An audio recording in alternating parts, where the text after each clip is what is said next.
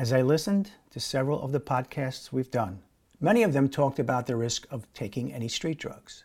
Well, this made it clear to me that it's time for a closer study of our country's drug laws and their outcomes. Statistics show that the present drug laws discriminate against the poor, especially black and brown people. They are arrested for the same exact drug crime at about twice the rate of white people. It is very difficult to stop, especially younger people, from experimenting with almost anything where harm may result. Hence, the need for harm reduction is very important to study. The present drug laws probably make it easier for harm to result, and this too must be looked at. Yes, I know. Many people in our divided country might use politics to question changing the statutes. But let's think, people. If the government, through legalization, were able to dispense substances that are medically pure, as some states have already done, if anyone experimented with this substance for the first time, the result would probably not be lethal in most cases.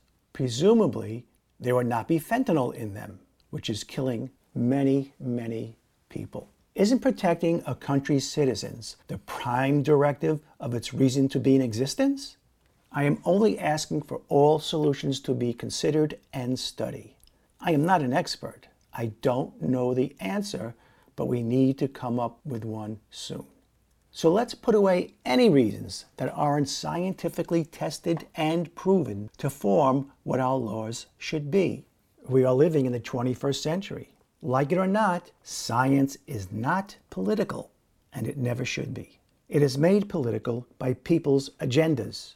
Remember, science has proven that you won't fall off the world if you keep traveling east.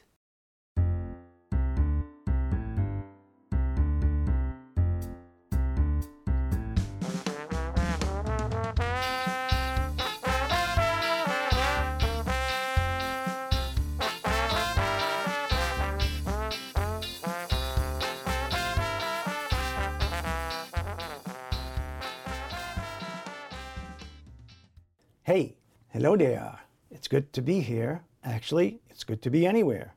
This is H. Lee, aka Harris Insler, and you're listening to TGMBH. These Ghosts Must Be Heard, a podcast that shares stories and interviews with people who have suffered a loss due to OUD and to others who might be impacted by OUD, opioid use disease. Our, fir- our guest today, our first and last guest today, is Annette Walters. Hi, Annette. Hey, how are you today? It's a it's an honor and pleasure. First of all, you know, demographics. Where do you live? Describe your area.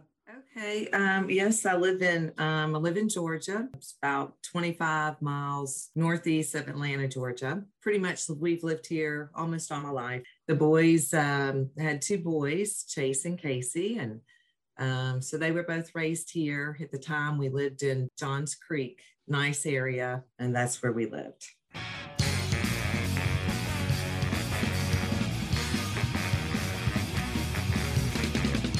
In one sentence, doesn't have to be the best sentence, how would you describe Chase?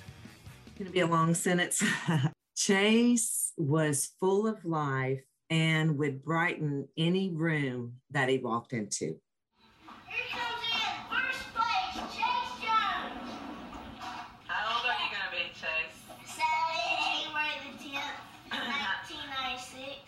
What was your favorite trait about Chase?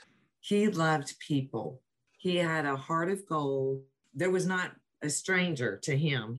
Very charismatic, beautiful smile. Every time, I mean, just just gorgeous smile. That's why when he walked in a room and just lit up like a lightning bolt. Do you have any like particular stories about Chase that you might want to share with the audience? Yeah, I'll okay. This story, and it, this was when he was um 16, no, he's 17 years old. I didn't know it, but he was looking online for a truck. He was working at the time. I think he was doing landscaping, you know, still going to school. So he came in the room one day. He was all excited. Mom, mom, mom I won. I won. I'm like, what are you talking about? What did you win? He said, well, it was on eBay and I made a bid for this truck and I won the bid. I said, Oh my gosh, I didn't even know you were doing that. You know, what? How much is it? And he goes, um, Well, here's the thing, mom. The truck is in New Jersey. so we have to fly to New Jersey. Oh man. And then drive it back home. And I went, What? Oh my God, you got to be kidding me. Yeah, and just flipping out, like, why didn't you talk to me? He was so excited. It, it was a, a white pickup truck. But here's the thing 12 inch lift on it. So it was one of those, you know, oh, really yes. big trucks. He got a good deal, about $7,500 on it. Truck was in really good condition. Man that we bought it from, the couple was super nice. Anyway, we drove that truck home think, if I'm not mistaken, like a 16 hour drive home. Woo. I just knew it was long. and we drove straight through all the way, just driving in that 12 inch lift up truck. I was kind of freaking out at first because we're sitting way up there and I'm in the passenger side, eye level with the drivers and the 18 wheelers. And we just, we had a good time though. We laughed and listened to music and sang on the way home. And he was just real excited. And then, of course, when he took it to school, uh, the next thing you knew, it was it seemed like it was a matter of weeks. All of a sudden, all the kids started getting lifted trucks.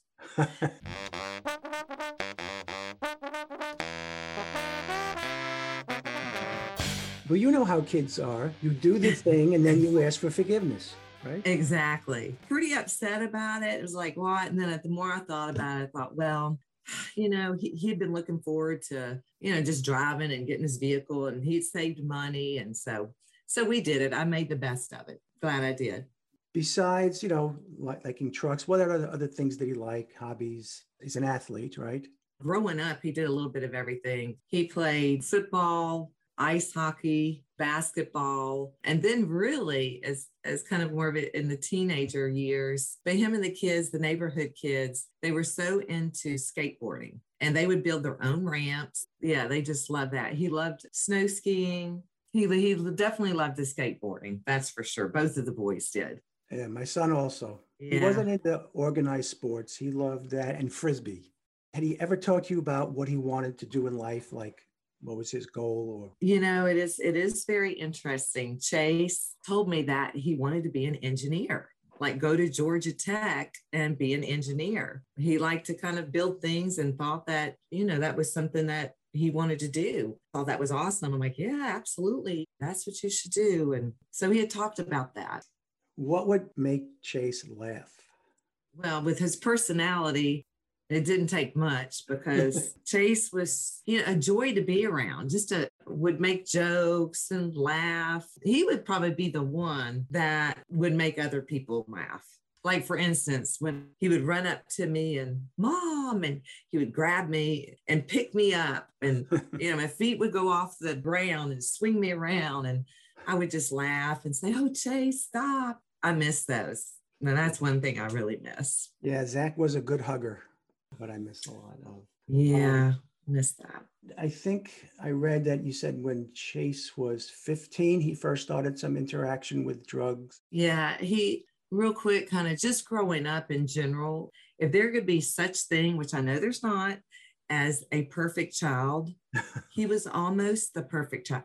He was just kind of more quiet, a little more quiet, a little more reserved back in that time. He just was so good. The teachers raved about him he is so polite. He's so respectful, just a great kid. His brother, Casey, they were two and a half years apart. So Chase was older. So growing up over the years, they played well together, but I had to play referee as having two boys. I played referee a lot. You know, boys will be boys, but they got along great. And then he got in middle school. That's when I noticed that he kind of could tell he had smoked marijuana. I just, you know, let him know that that's unacceptable. You know, of course, him and all the kids, uh, no, God grew this plant on earth. You know, it's it's a natural herb that God grew. Yes, Chase, we're Christians, but no, it's still illegal. It's not. If it's illegal, it's illegal. So that's the end of that. So I just started, you know, setting my boundaries that it's unacceptable. You know, can't do this, and that was kind of the start of it. And then, of course, every now and then I would catch him. I could tell, you know, by his eyes or smelling it on him or whatever. And then that's when I could actually start telling that his attitude started to change. Now, again, he's in middle school, he's getting on up there in the teenage years, which can be challenging years. Yes. Uh, as we all know, it's always uh, choices of friends you hang out with, also. So that was pretty much the start that I noticed that everything from that point started to slowly start going downhill for Chase.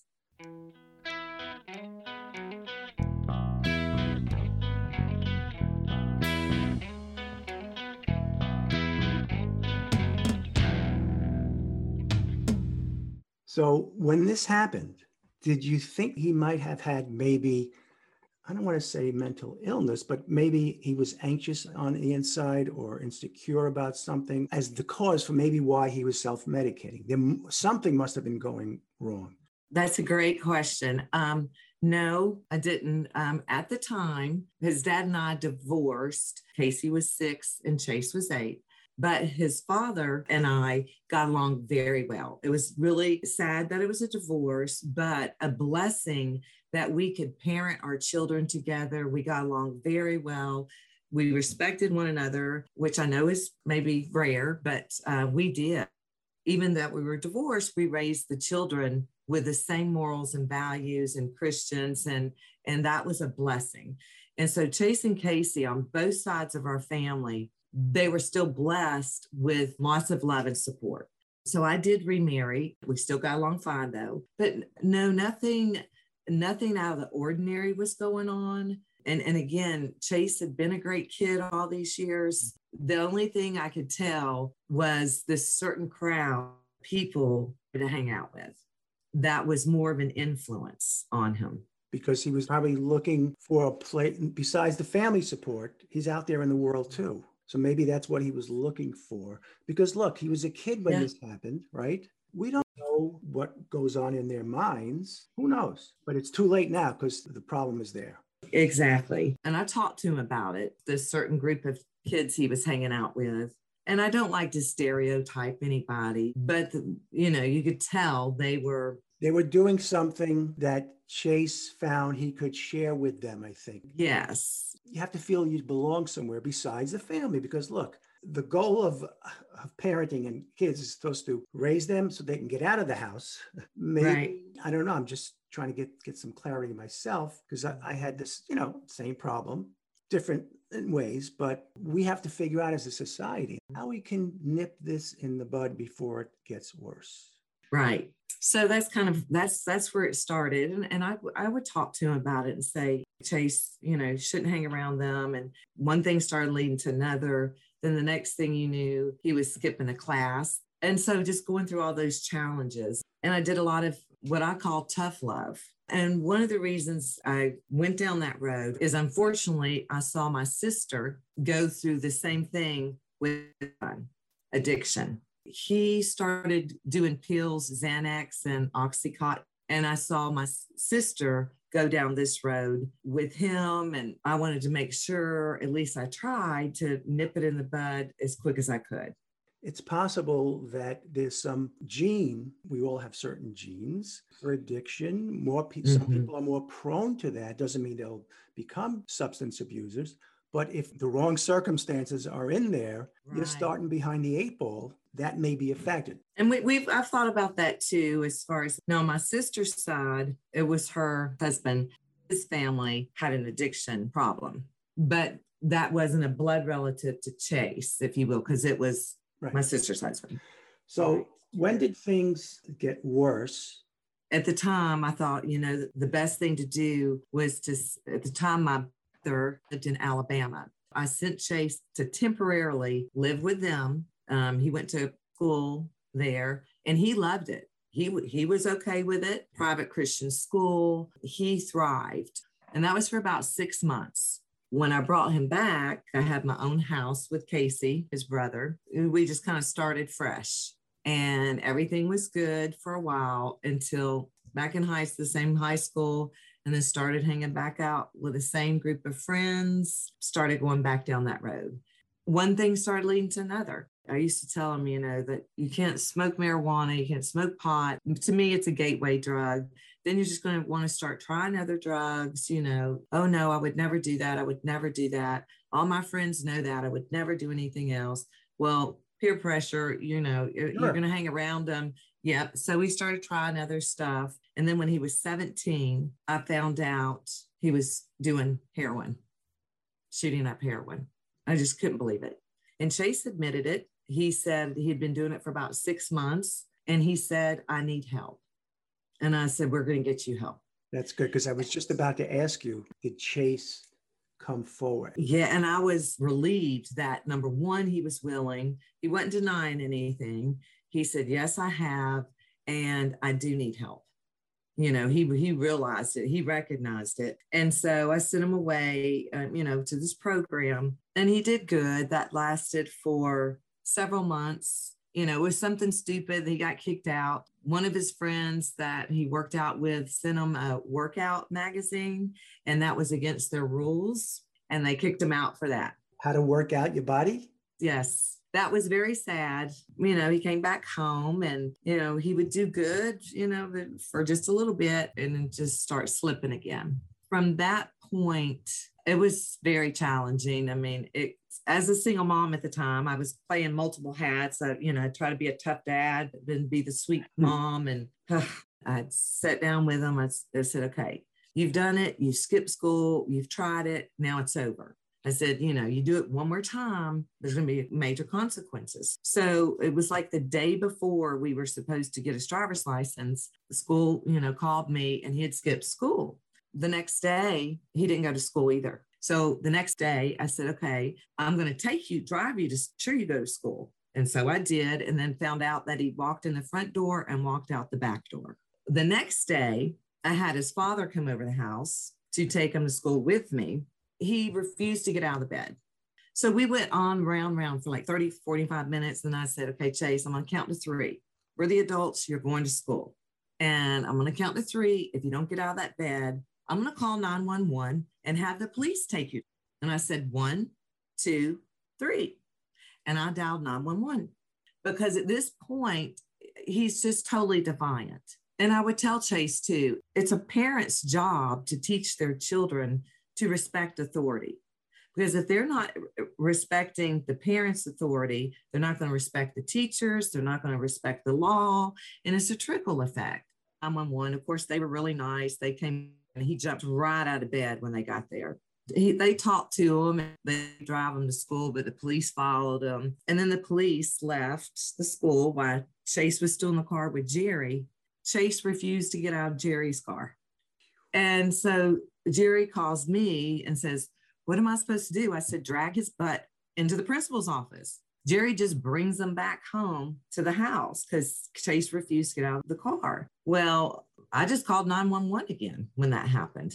When the police showed up, Chase ran in the backyard, you know, just ran so the police couldn't take him or whatever. Eventually, you know, police just left and then Chase came home that day finally. And, and that, you know, so that was a start of a long, long road.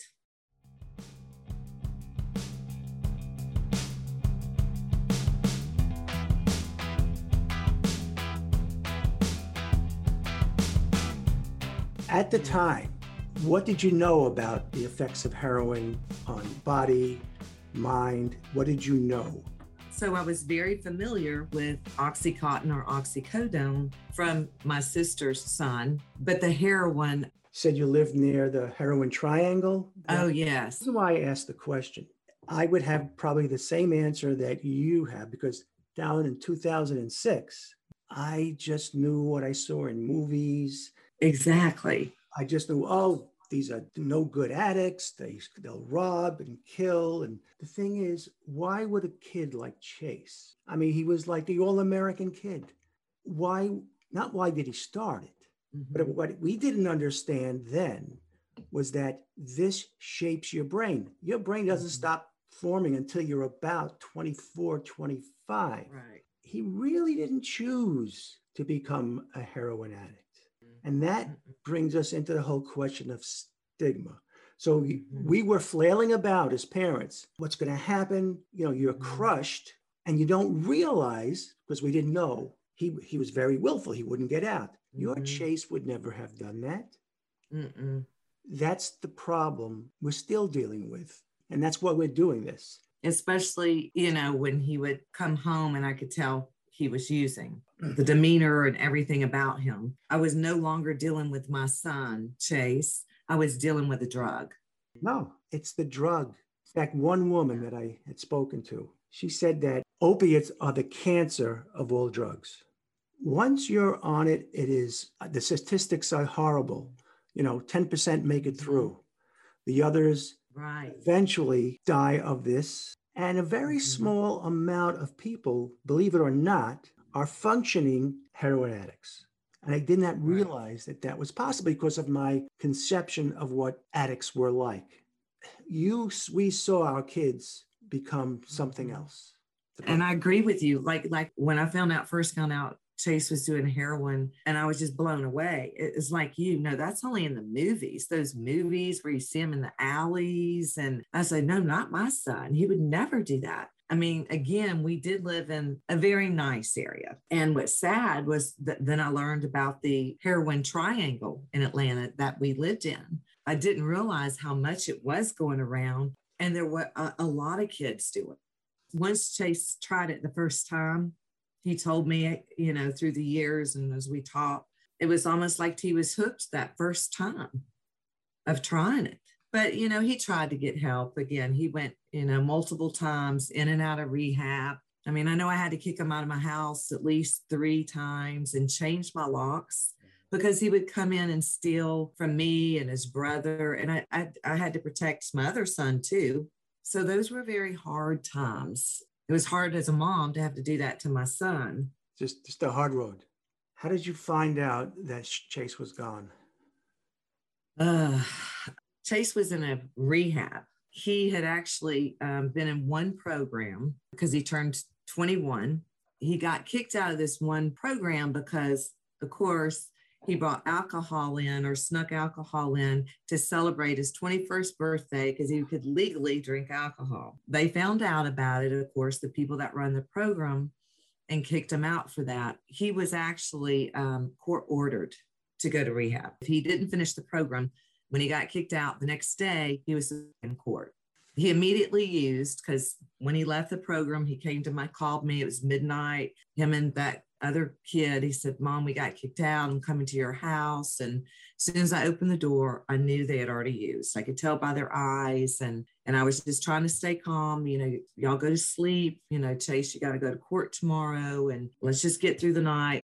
Well, anyway, Chase went to court the next day and he was able to talk the judge. He found another program, told the judge he was sorry, messed up. The judge said, okay, I'll let you go on this other program, but if you mess it up, then you're going to spend the rest of the time in jail.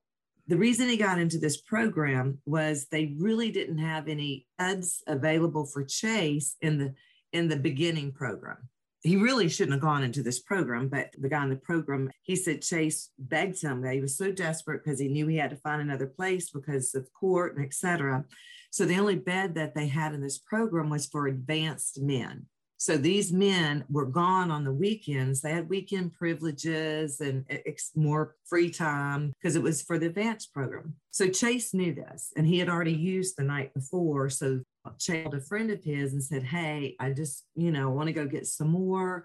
They know it's already in my system. I can maybe use, and then I have to, it's the last time I'm going to do it. That was uh, Friday night, and I talked to him Friday night. The men were gone in the program Saturday and Sunday. His roommate came home Sunday night at like 10 o'clock, and that's when he found Chase in his bed, and he was dead from an overdose in a rehab house. And then we found out that he had been dead for probably about a day and a half.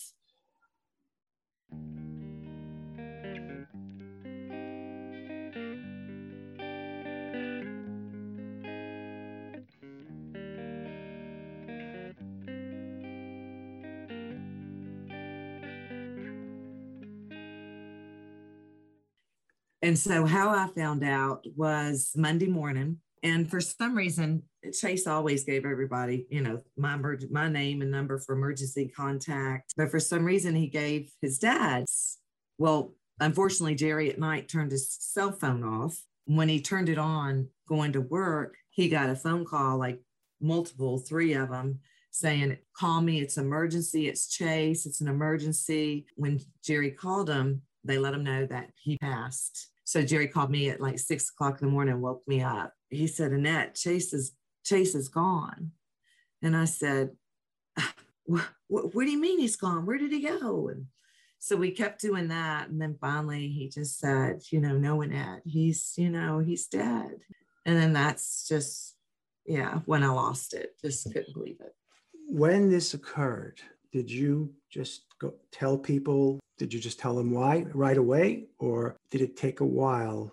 No, that's a great question. Um, and I respect because each parent or family members choose to or not to disclose that information. And I respect if they don't want to. However, me, no, I was out there from day one. You know, most people, I mean, family, everybody knew that Chase, I've been struggling with Chase for three years. So it wasn't anything new. It just, it was reality. You know, he would do good and we'd have our Chase back and then he'd slip and oh, here we go again. So I was one of these parents that from the very beginning did not hide it, came out out in the open. This is what he died from. That's very brave even, too, even back then. Well, thank you. I mean, one of the main reasons I did that is because there were a lot of kids using. That might not have been heroin, but they were using drugs. I knew some of his friends, you know, that were still using and to make an impact of this is why I died, you know, the awareness again it, all it takes is one time. It could be your last time. I mean, I was overwhelmed. I mean, they couldn't even hold all the people in the funeral home. It was, they were all out in the hallway. I mean, it was just packed. Yeah. So I got up and, you know, gave a speech and told some great stories about great memories with Chase, but also hit it home to all of you out there, you know, that are using, you know, this could be you next. And then I'm an advocate for drug awareness and prevention you know, he, even though he struggled, he was going to church. And I actually, honestly, the week before it happened, and we were just in church together. And I mean, he loved God, but he knew he battled this demon. And I call it the demon drug. He, he thought that he was going to overcome and that God was going to use him to reach out and help others struggling with addiction because he had walked their shoes. And I believe that too. That's what I believe you know, I was so, of course, when it happened, I was so devastated and didn't understand, but, but now I understand God is using him. And Chase's story, he is making a difference. Yeah, uh, I know you were active after he died, Pathways to Life. Could you tell us yes, a little yes. bit about that, please? Yeah, I got connected with Pathways to Life and he does this program that is a, a, drug awareness, drug and alcohol awareness and prevention program that they go around to high schools in the metropolitan Atlanta area. And it's about an hour long program. And the whole high school sees the program, comes in the big gym and sees the program. And so I kind of got involved with them. And so what they did was they had actually me and two other mothers share our stories that all three of us lost our sons at the age of 21 from drugs. And so he ended up doing a 10 minute video of us sharing our story and pictures of each of our sons. And at the end of their program, they show this video, you know, me kind of sharing the story and then showing Chase's pictures and what happened to him. All of the kids, they would fill out, they gave them this little form to fill out after the program and ask questions, you know, what was what impacted you the most? And like 99% of them said the video. The video impacted me, the video. And so Chase's story is seeing over 25,000 or 50,000 students see his story every year. That's great. And I also, I believe you're in another group, Not in Vain. Yeah. So there was a group, it's, it's actually a private group, but it was actually a private group on Facebook. And it's called Not in Vain it's one mother that lost her child. And then so she started this group for mothers all over the United States or whoever, you know, that lost a child through drugs or alcohol. And it was a support group. Well, she never dreamed that when she did this, I mean, it snowballed. And, and this was just a couple years ago that she did this. They started once a year, they do a conference in St. Pete, Florida and it's a conference a you know three day conference and didn't have it last year because covid but we went the year before that was my first time of going and it was just wonderful i mean the healing the tears the sharing of just helping mothers get through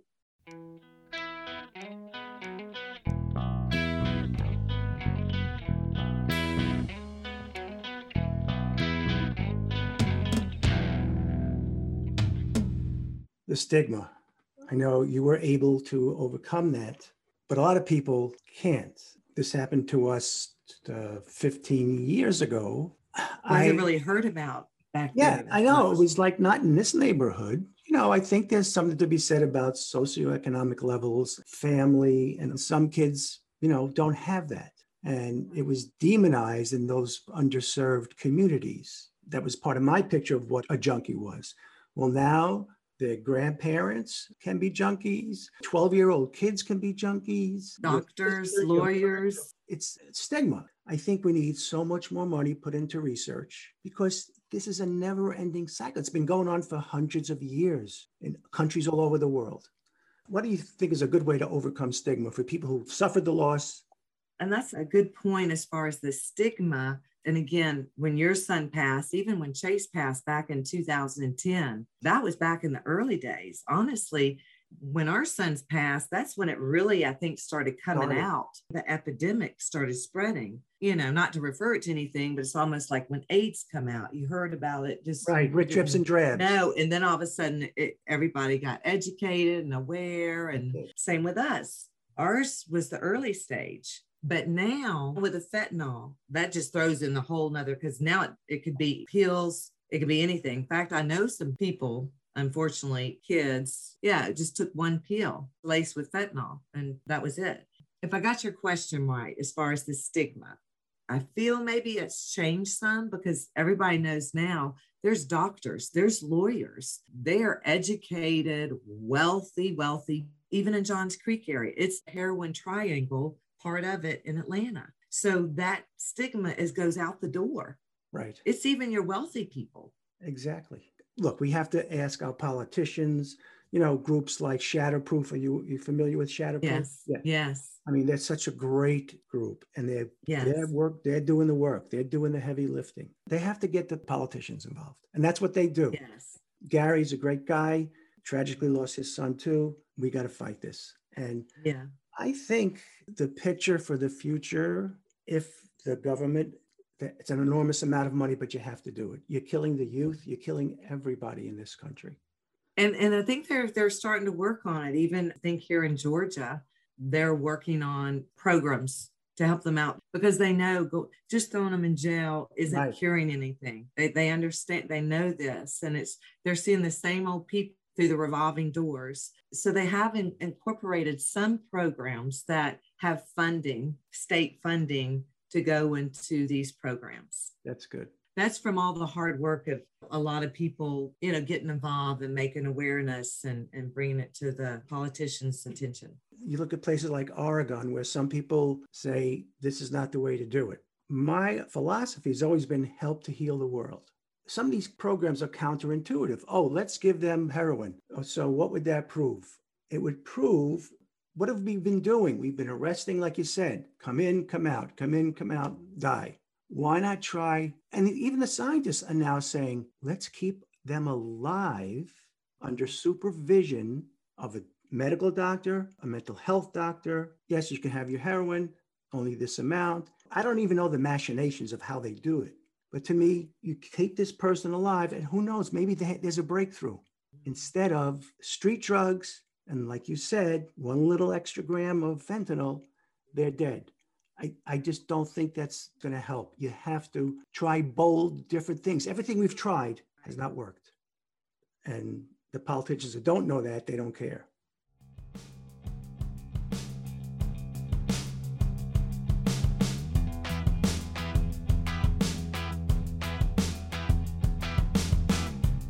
I think I'd asked you, what's a life lesson you learned on the sheet I gave you? And you said, love people unconditionally. And it doesn't matter who they are, they're people. Yeah. And that's the bottom line. You got to help and you got to love. It's one thing I always told Chase. I mean, Chase loved me, even though I was, I did tough love on him. Yes, I called the police and yep, I've even gotten him arrested before. Again, consequences. But Chase would tell me, of course, he'd be mad at the moment, but later they, he, he respected me so much more.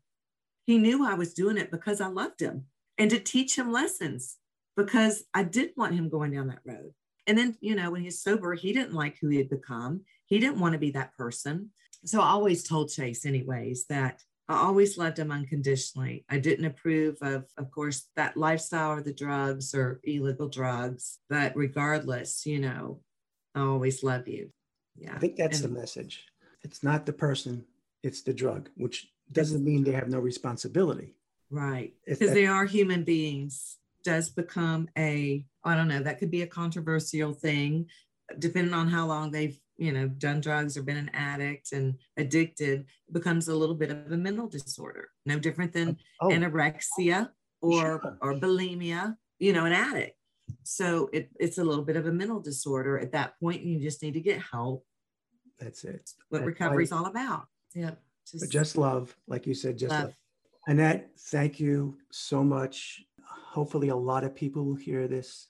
Who knows? If we keep doing this, hundreds, thousands, not just me, but all the people who are involved in this movement, in this community, maybe one day we'll live to see that, hey, we found a way. There's even some of Chase's friends that have overcome. There is hope. That's great. So yeah. that have overcome addiction, overcome heroin addiction, overcome oxycodone addiction, and they've been sober for years. So there is hope. It's a tough road, but they made it.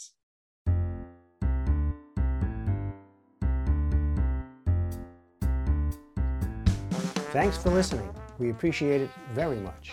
To stay tuned with These Ghosts Must Be Heard, follow us on Facebook, Twitter, and Instagram at These Ghosts Pod.